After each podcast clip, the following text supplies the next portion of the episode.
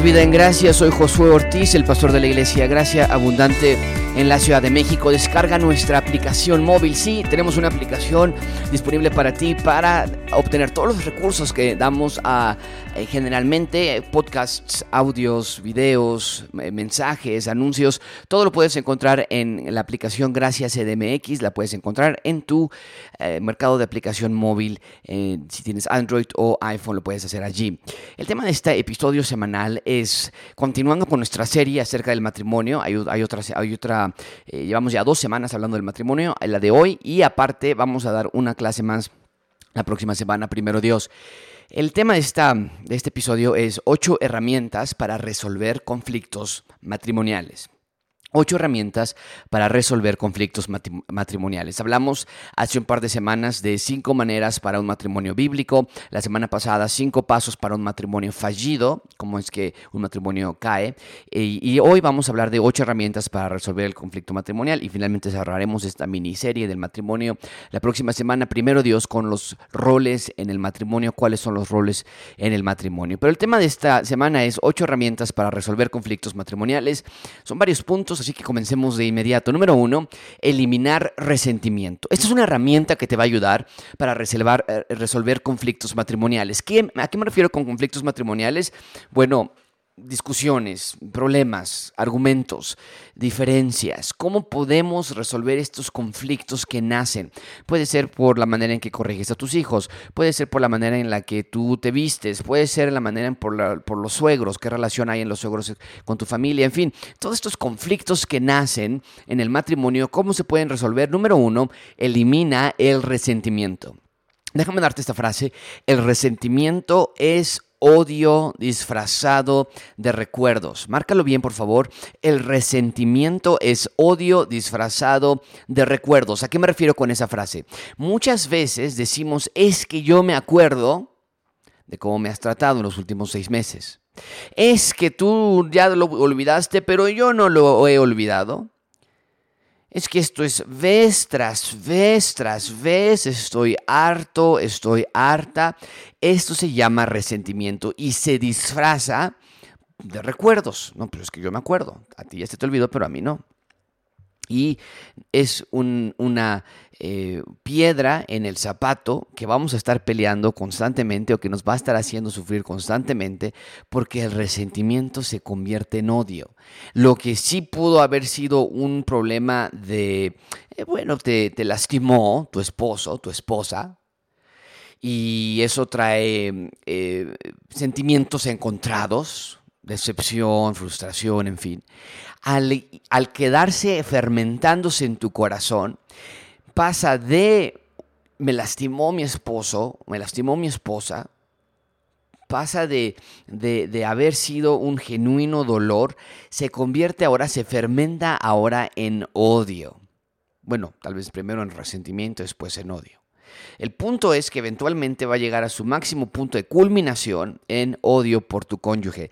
Y es imposible resolver conflictos matrimoniales cuando el resentimiento está bien anclado en tu corazón. Entonces, elimina el resentimiento.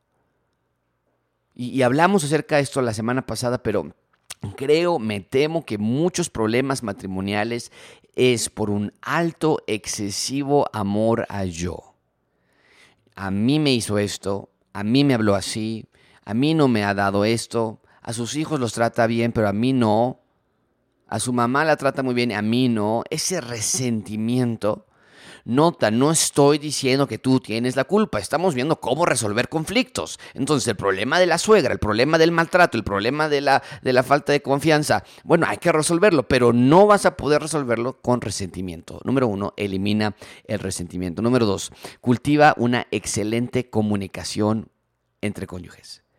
Cultiva una excelente comunicación con tu cónyuge. Es imprescindible, es necesario. Déjame ponerlo así, sin comunicación no hay matrimonio. Tal vez tu personalidad, y vamos a hablar un poquito de la personalidad en un momento, pero tal vez tu personalidad es muy reservado. Y así funcionó cuando estabas en tu casa, con tu papá, tu mamá, o tu papá soltero mamá soltera, no sé cómo fue la configuración de tu familia o ambos padres presentes, pero tal vez así te funcionó a ti, en el matrimonio no. En el matrimonio se necesita 110% de comunicación. Lo escuchaste bien, necesitas comunicación o no hay matrimonio. Lo que te pasa en tu trabajo, lo que te dijeron, cómo te sientes, te sientes deprimido, te sientes contento, te sientes emocionado, te sientes insegura, te sientes alejada, te sientes eh, desplazada, te sientes reemplazado, Todas esas cosas las tienes que comunicar en el momento. Bueno, sin exagerar, ¿no? Tal vez no en el momento preciso, pero mm, entiendes a lo que me refiero. Cuando tienes esos problemas que comienzan a nacer, necesitan ser airados, necesitan ser sacados de tu mente y dárselos a tu esposo. Hoy sabes que, mira, estoy pensando en esto. No sé si soy yo, no sé si esto ya es un patrón de conducta, pero cada vez que vamos a la casa de tu mamá, noto esto. Pero si te lo quedas tú guardado porque, y esa es la frase que nos justificamos, es que no quiero problemas. Ya sé cómo va a reaccionar ella. Ya sé qué es lo que me va a decir. Yo ya sé que me va a ignorar. Eso es la manera en, lo que en la que lo justificamos, para guardarlo en nuestro corazón y que se vuelva resentimiento. Por supuesto. No se va a resolver de nada. Entonces, segunda herramienta para resolver conflictos matrimoniales, cultiva una excelente comunicación. Número tres, y perdón, ¿eh? estoy viendo ahorita en mis notas, dije ocho herramientas para resolver, tengo nueve, seguramente en el transcurso de la preparación de estas notas aumenté una más, así que nueve herramientas. Número tres, la tercera es, entiende la personalidad del cónyuge. ¿A qué me refiero con esto? No provoques a, tu cónyuge por su personalidad. Hay personalidades que les gusta hablar y hablar del problema y sí, vamos a sentarnos a hablar de ese problema, pero tú sabes que la personalidad de tu cónyuge no es esta clase de largas conferencias. Tu cónyuge te dice, sabes que ya entiendo el problema, no lo voy a volver a hacer, o, o, perdón, me equivoqué, ya se acabó. Y la otra parte del cónyuge dice, no, no, no, pero espérame, es que yo quiero que escuches y... Bueno, si entiendes que la personalidad de tu cónyuge es así, no lo provoques. El otro lado de la moneda también es así. Si su personalidad es repetir y enfatizar y darte una larga explicación de por qué está molesto y lo que sucedió y, quiere que, a ver, tú dime qué es lo que entiendes y quiero que me digas. Bueno, no lo provoques tú tampoco al, aprovecharte de esa personalidad que tiene él y decirle, mira, ya, ya, ya, tú ya sabes que yo no me gustan estas largas conversaciones y, ya se acabó, ya te pedí perdón y si no me lo quieres creer, pues allá tú. No hagas eso. Entiende su personalidad. Hay personalidades donde ah, se, mueven por confirmación. Entonces, confírmale, afírmale. Hay personalidades que son afirmativas, que les gusta esa afirmación. Entiendes la razón de lo que te estoy diciendo. Y es, frustrante para esa clase de personalidad. Sí, sí lo entiendo, ya, ya vamos a, mejor a comer, ¿no? Y la persona dice, no, es que no me entiendes.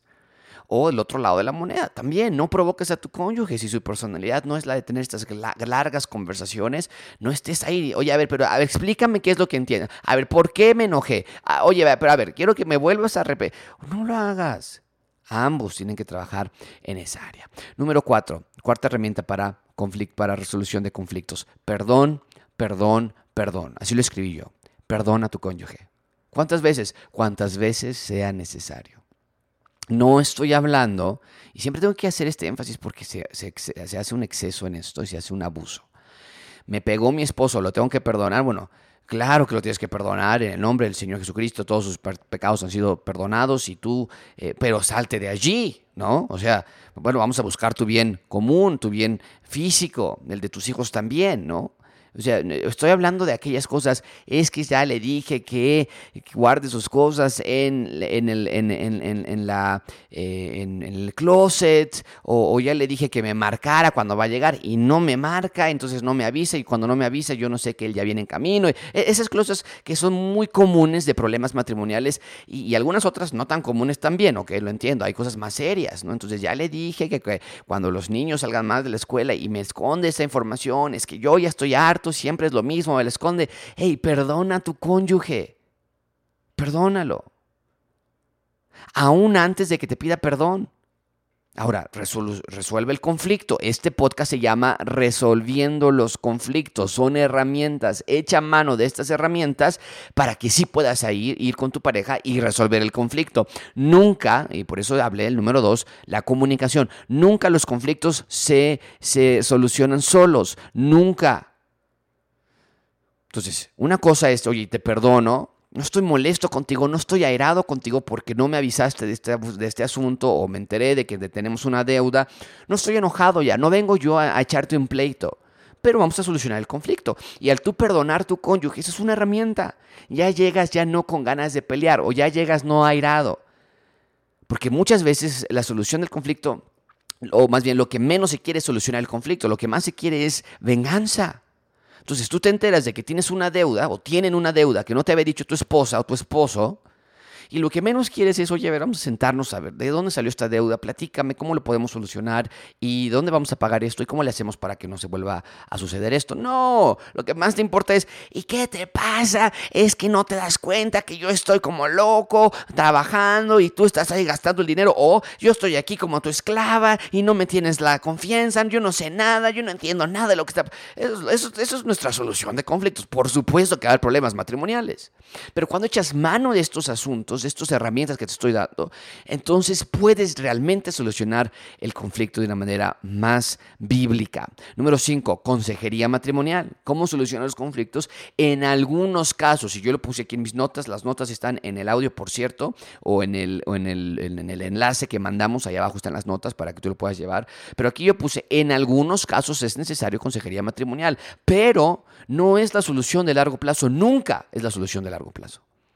El Evangelio es la solución de largo plazo y lo vamos a hablar en un minuto, pero eh, eh, aquí la, parte importante es sí hablar con algunas personas, pastores, expertos, que nos puedan apoyar. Ahora, mucho cuidado con la consejería matrimonial de psicología secular, porque muchos de los consejos que las, o la mayoría de los consejos en cuanto a, a psicología secular van en contra de lo que las escrituras nos dicen. El problema no es tu cónyuge, el problema son los dos nuestro pecado, nuestra naturaleza caída. Y voy a hablar del Evangelio al final. Pero, pero tengan cuidado en esa parte. Mi recomendación siempre es, obviamente, acudan con un consejero matrimonial cristiano. Y aquí estamos para servirles. Pero no es una solución de largo plazo. Eh, esto es muy importante que lo entiendas. Nadie viene a, a una consejería matrimonial y espera que el pastor solucione sus problemas porque vuelvo a subrayar, el problema es el pecado del ser humano y el pastor tiene los propios suyos, mucho menos va a poder solucionar tu pecado individual. Entonces, pero sí es bueno tener una persona que te ayude, que te aconseje y que ah, te acompañe en este, en este andar. Entonces, número cinco, consejería matrimonial en algunos casos, pero no es la solución de largo, de largo plazo. Número seis, evita el síndrome de la imperfección. Evita el síndrome de la imperfección. Estamos hablando nueve herramientas para resolver conflictos matrimoniales. Evita el síndrome de la imperfección es lo que yo le he llamado esto. ¿Qué significa este síndrome? Mi cónyuge es imperfecto. No, Josué, si yo te, si, tú estuvieras en la casa, mira, tú la ves ahorita aquí muy tranquilita, ¿eh? No, Josué, tú mira, míralo ahí saludando a las personas, al, hombre. No, si ahorita que llegamos a la casa, si lo vieras. Mi cónyuge es imperfecto, esa es la idea y hacemos una larga lista de sus imperfecciones. Déjame decirte una cosa, tu lista se queda corta. Es un juguete, es una, una, broma, es un chiste comparado a la lista que el Señor Jesucristo tuvo para venir a morir por los pecados de tu cónyuge. ¡Wow!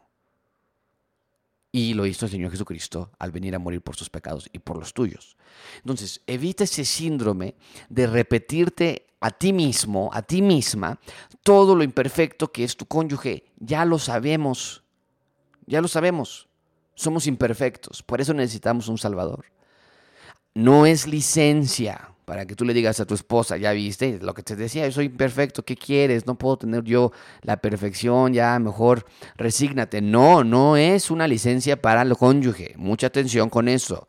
Si lo estabas pensando o ya estabas este, codeando a, a tu esposa o mandándole un mensaje, mire lo que Josué dijo. No, no, no, no es una licencia pero es una herramienta el quitar ese síndrome para que puedas resolver tu conflicto. Entonces, si tú ya sabes, no es que mi esposo es un flojo, mi esposo no me habla, no me dice nada, yo no sé nada, nunca nos alcanza, o mi esposo es muy violento, mi esposo me, insulta, mi esposo me lastima, mi esposo me, esconde cosas, mi esposo me trata como la sirvienta, todas esas cosas, eh, lo único que está provocando es odiar a tu cónyuge, y no poder solucionar los problemas, los conflictos.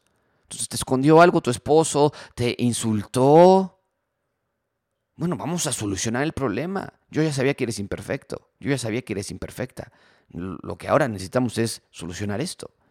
Y, estas herramientas son importantes para su utilización. Número siete, reconoce tus propias fallas. Reconoce tus propias fallas. Te voy a dar esta estadística, ¿ok? ¿Listo? ¿Lista? Mirando tus propias fallas, se soluciona el 50% del problema o más. ¡Wow! Qué, qué, gran estadística, ¿no es cierto? Es pura lógica si lo piensas bien. Pero tus propias fallas, observando tus propios problemas, se soluciona 50% del problema, porque la pareja es 50 y 50. Ahora, yo entiendo, hay casos en los que no es así. Hay muchos casos de adulterio, muchos casos de infidelidad, muchos casos de violencia verbal, física, emocional, en los que no es así, no es el 50-50. Pero me estoy refiriendo a, aquellos problemas generales.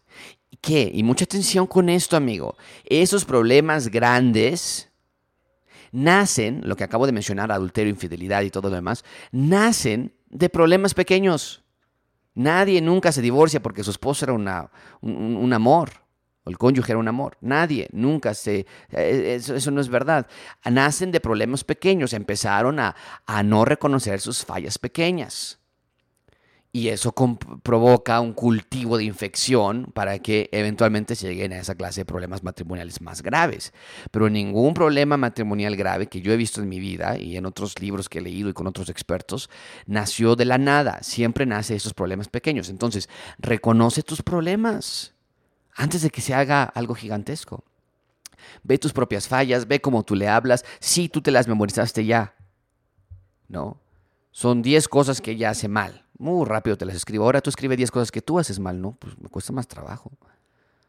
Me cuesta más trabajo porque nuestra mente está constantemente en lo que la otra persona hace. Entonces, reconoce tus propias fallas.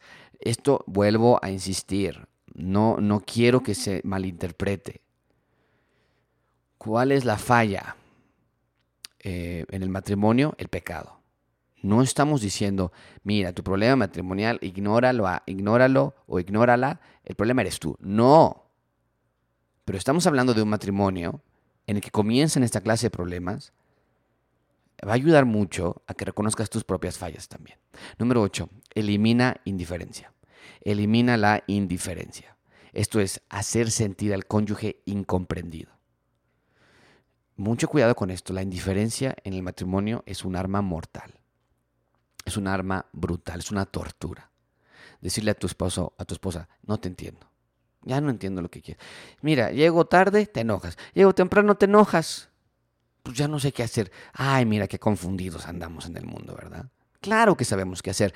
A veces el cónyuge no sabe expresarse, a veces el cónyuge eh, está pasando por problemas eh, emocionales difíciles y lo hacemos sentir como un monstruo, lo hacemos sentir como alguien incomprendido, alguien inestable, emocionalmente loco. Y no podemos hacer eso. No seas, no seas indiferente ante tu cónyuge. Oye, a ver, pero llegué temprano ayer y hoy llegué tarde y, te molestaste de las dos maneras. ¿Qué, ¿Qué, es lo que sucedió? No, mire, y te va a explicar.